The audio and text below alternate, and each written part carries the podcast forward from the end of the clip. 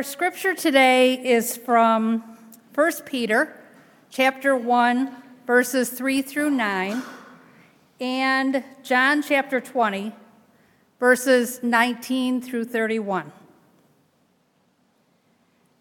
Praise be to the God and Father of our Lord Jesus Christ. In his great mercy, he has given us new birth into a living hope through the resurrection of Jesus Christ from the dead, and into an inheritance that can never perish, spoil, or fade. This inheritance is kept in heaven for you, who through faith are shielded by God's power until the coming of the salvation that is ready to be revealed in the last time.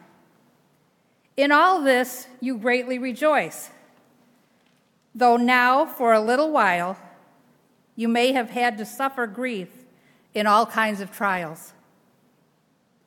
These have come so that the proven genuineness of your faith, of greater worth than gold, which perishes even though refined by fire, may result in praise, glory, and honor when Jesus Christ is revealed. Though you have not seen him, you love him. And even though you do not see him now, you believe in him and are filled with an inexpressible and glorious joy, for you are receiving the end result of your faith, the salvation of your souls. And from John, on the evening of that first day of the week, when the disciples were together, with the doors locked for fear of the Jewish leaders, Jesus came and stood among them and said, Peace be with you. After he said this, he showed them his hands and side. The disciples were overjoyed when they saw the Lord. Again, Jesus said, Peace be with you. As the Father has sent me, I am sending you.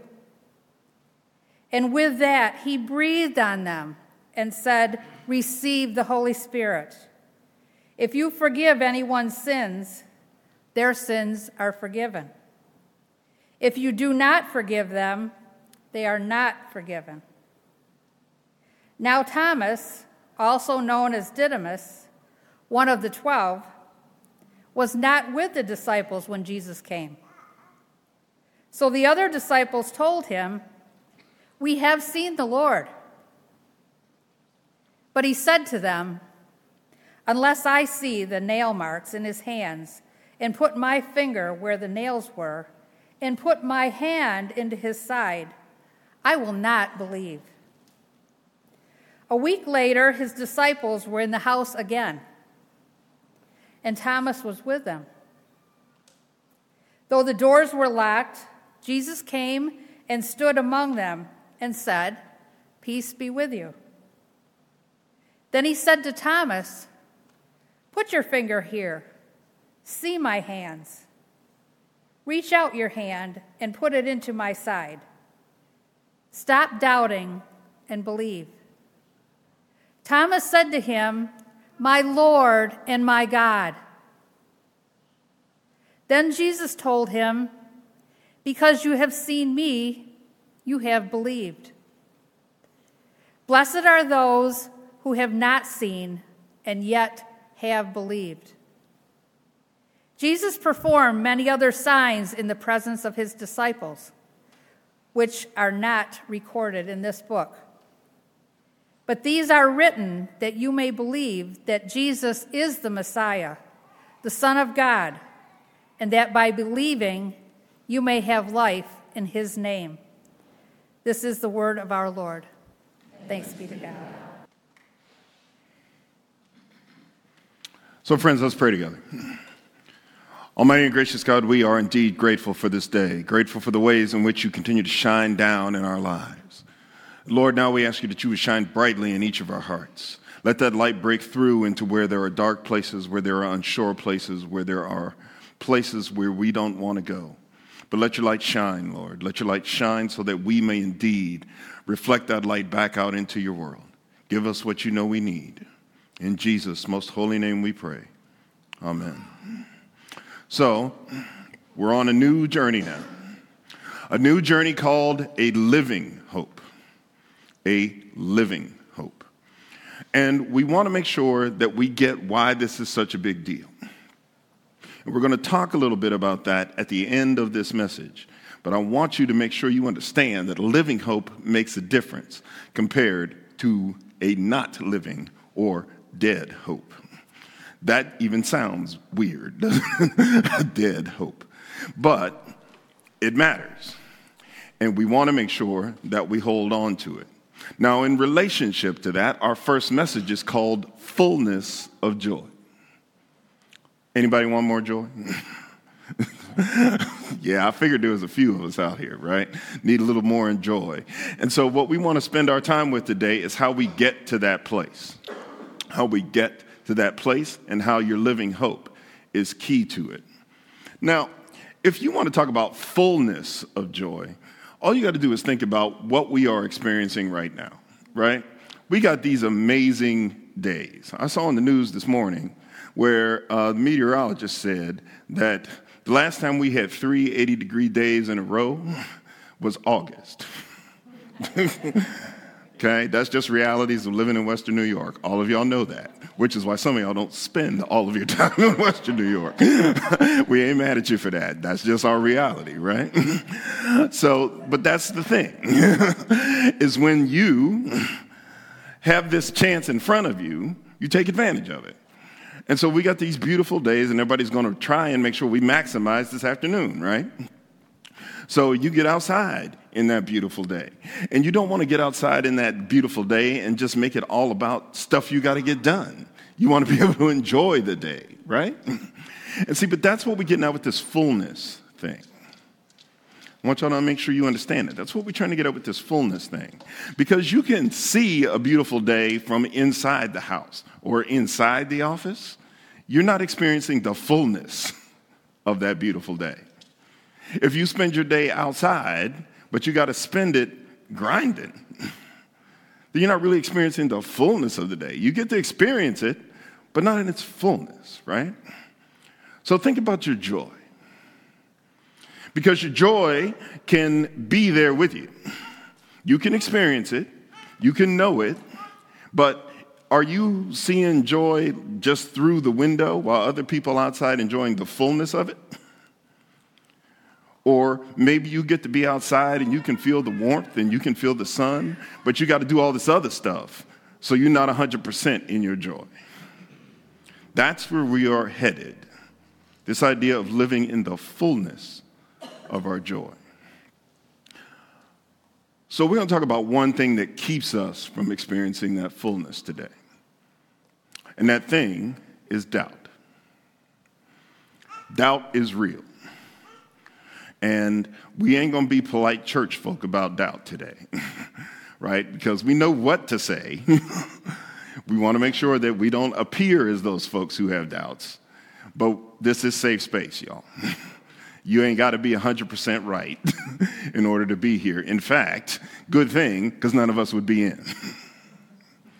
so, this thing about doubting, it's a very human experience, and it's very much the journey of pretty much every disciple I've ever encountered, especially those who want to be fully honest about their journey. Doubt is hard because we hear these Bible verses, we see our heroes of faith, those whom we love who have mentored us on our journeys. We see these big, bold expressions of faith. And we're like, I don't think I'm there yet. and that's okay. That is totally okay. But if we are going to be real about why we not, may not be there yet, we got to name what's holding us back. We got to name what's holding us back. So let's get clear about how we are using the term doubt. Let's get clear about how we're using that. Because doubt's a common sense word. We use it all the time. We know what doubt means. But doubt in a faith context, when we want to apply it in a real way, what we're talking about here is that there's something about who Jesus is or something about what Jesus does that we just haven't bought all the way into yet. In other words, we doubt it. There's something about who he is or what he promised or what he can do that we just ain't 100% behind yet. And so we doubt him. We just straight up doubt him. And our story today is probably one of the biggest and most well known examples of someone who struggled with doubt. Now, I don't call him Doubting Thomas, okay? Because none of us deserve to be defined by a weak moment. that has followed him for millennia, right? Literally, he had one bad day and it stayed with him for thousands of years. That's how he's known, right? For those of you who don't know your Bible history to this level, Thomas went on to be a tremendous evangelist. He went over to what is modern day India, in fact, and won souls to the faith. There are still churches built that they believe originated from Thomas's ministry in southern India. So he was a real apostle. He was a real apostle.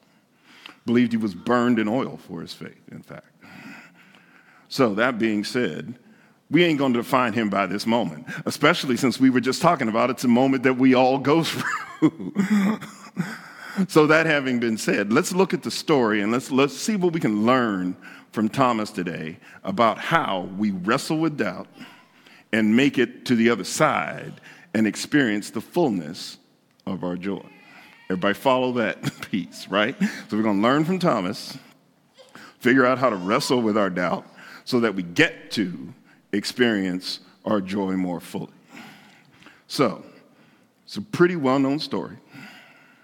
So, it's Easter Sunday, it's the day of the resurrection. Mary has already come and broken the news to the disciples, and they sitting in their feelings, okay? And while they in their feelings, somehow, Thomas is not there. Now, we don't know why Thomas isn't there, and Scripture ain't to tell us why Thomas is there. We just know he's not there. While the others are gathered, Jesus appears to the group.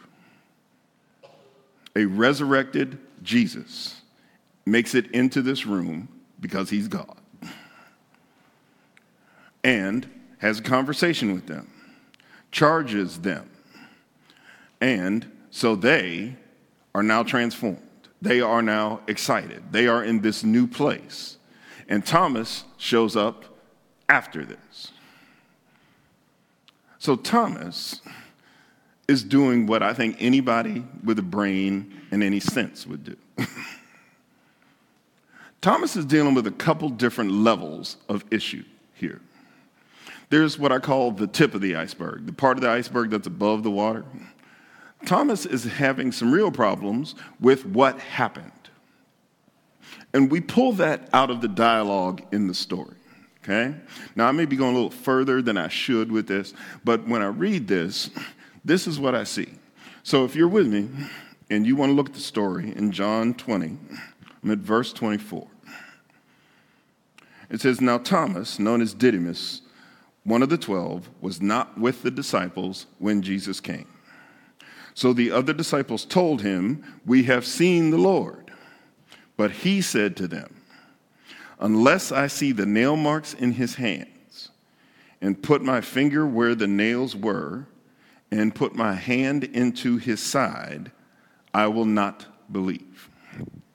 Okay, why is that important? Thomas is dealing with what actually happened right? Now let's remember, Thomas is part of this experience. He has seen Jesus do extraordinary things. He was there when he fed 5,000. He was there when he healed the paralytic. He was there when he has cured the blind man in the temple. He was there when he raised Lazarus. He was there when he raised the widow of Nain's son. So he has seen Jesus do the extraordinary. So the extraordinary should not be news, right? Should not be news. Which is kind of why he gets drugged, because it's like you should know better, right? But that being said, he comes back, and so everybody's like, dude. okay. And so he's like, wait a minute, what? So he's like, he may be willing to say, look, y'all saw something. okay? Y'all saw something. But this idea of a fully risen Jesus, see, that's the hangup. A risen Jesus takes us to another place, especially if he knows, like we read earlier in the story, that doors were locked. Like they, they hunkered down because they're worried about getting arrested themselves. So he's like, Well, y'all probably saw something, but this may have been a ghost, a collective hallucination, who knows what. But risen Jesus in a locked room that I had to sneak into myself, which is why we get that statement. Unless I see the nail holes in his hands and put my finger where the nails were unless I put my hand into his side, I will not believe it. Okay? So he's hung up on what happened. And he's saying, look, this resurrection thing, I am not sure I'm 100% there. But then we get a deeper issue. And I think this is the harder part, right? This is the piece that's under the iceberg. Because if you, Thomas, and as I said, you've been on the journey with everybody, you've seen these things. You were in the upper room for the Last Supper. You had all this amazing stuff happen to you. You walked away from your old life. You parted the new life and you understand what's going on. Yet, Jesus is risen from the dead. Jesus comes back and appears and talks to the entire team without you. Just sit with that for a minute. now, Thomas, I'm going to make an assumption here, which is always dangerous, but I'm willing to bet that Thomas probably believes something that y'all have heard me say before that Jesus doesn't make mistakes, Jesus doesn't do anything by accident. And if you believe those two things, what does it tell your heart that he would show up and talk to the team in his resurrection without you in the room? What would that do to your soul? That's the piece that's under the water. Because Thomas got to deal with that. What in the world is going on? So, as you think about doubt, that's what I want you to make serious note of today. Make serious note in your own mind. First, what is the thing on the surface? What is it that you are really struggling with to believe about Jesus? Is it that, well, maybe he doesn't know how to solve my problem? Is it that maybe he can't heal my disease? Is it that maybe he can't move this mountain that's in front of me? What is the thing you are really struggling to believe? That's the part above the water. Then the deeper piece may be what are you telling yourself about why this thing hasn't happened? Maybe he doesn't love me like he said. Maybe he hasn't forgiven me the way he promised. Maybe he's not listening to my prayers. That's the underwater piece. But here's the key if you can't name it specifically, if you don't have clarity about it, and even more clearly, if you won't name it and confront it, you cannot address it. You have to get clarity about what you are struggling with. Because that is keeping you from moving into the fullness, the promised fullness of your joy. And if you won't deal with that, if you won't confront it, don't be surprised that you're looking at the beautiful day from the confines of your room. That's what you got to get clarity on. And you can see it in Thomas. Thomas is very clear. So he's like, Look, unless I can put my finger in that hole, I'm not going to believe. He has that clarity. So, how do you move to the same clarity? That's your challenge. Now, here's where it gets even worse. Y'all know, right? Everybody's already squirming, and it's about to get worse. Here's where it gets even worse. Because we get this part of the story, right? And so, you know what John says next? So, a week later, imagine those fun days. Because I'm imagining, now we don't know this. Maybe Thomas took off. Maybe he's like, I can't even stay with y'all because y'all in this happy place right now. or imagine if he did stay. Because over breakfast, you got James and Matthew talking about how cool was it when Jesus was here? And you was left out. then you hear Mary Magdalene and some of the other women talking about, he looked amazing, and you wasn't there.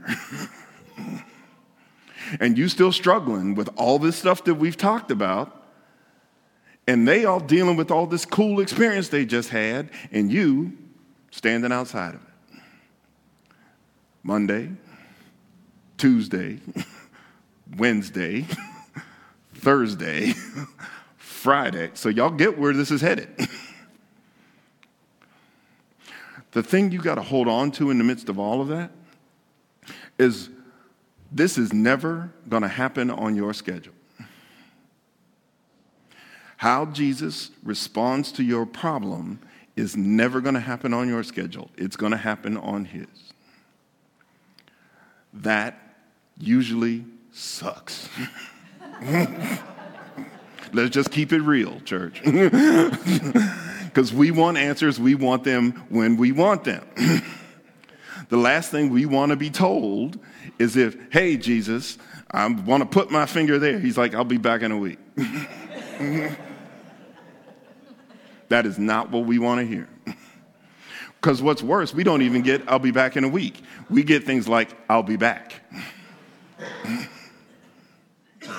and we have no idea when he's coming back and we just got to hang on. That is hard. Y'all know what I'm talking about? That is hard. And if you sitting in your doubt, if you wrestling with your doubt, without this idea of when Jesus is going to show up and help you with your problem, it's real easy to just let go. It's real easy to just cave in. That's the danger.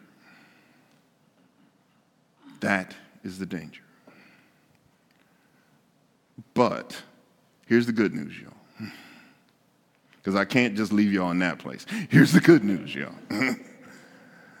Remember how the story ends. Because they didn't know when Jesus was coming back, but he did show up. Just hear that and hear that first. They didn't know when, but he did show up. And not only did he show up, he showed up and met Thomas exactly at his point of need. Thomas, like he hit the room, he's like, hey, everybody, Thomas. okay? But you got to see it like that, right? That in the midst of all of this, Because everybody's happy to see him, but in the midst of all of this, he focused directly on Thomas. Because Thomas was the one who needed him the most. And he went directly to him.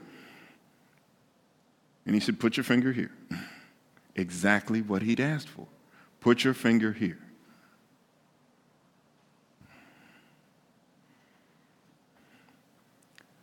That's the same Jesus you believe in. It's the very same Jesus. And you just have to hang on in the midst of wrestling with your doubt, whatever that question is, is that Jesus is more than ready, more than willing to meet you at your point of need. But you have to hang on faithfully until he shows up. Sometimes that is the biggest challenge we face as disciples. It's simply not the big moment stuff. Big moment stuff has its own set of challenges. But being faithful day after day after day, even when the big stuff isn't happening, that in many ways is the harder part of being a disciple than it is to dig in the big moments. But that is how our God has chosen to work. And so we have to honor that. But where you are wrestling, however you are wrestling, with whatever you are wrestling, your Lord is ready to meet you at your point of need. But you have to be willing to receive him when he does. Because what Thomas gets at the end of the story is this huge moment where he doesn't even get to talk. And what's weird about it is that we don't even know if he did put his finger there. like if you read it very carefully, we don't, we don't even know if he did that. It just, Jesus showed up and extended his hand. What Thomas does is, my Lord and my God. Because he gets it. It's like, you are who you said you are. You did everything you said you were going to do. And yes, me, little old stupid, doubting me, I'm sorry. Because you came through exactly the way you had promised you were going to come through.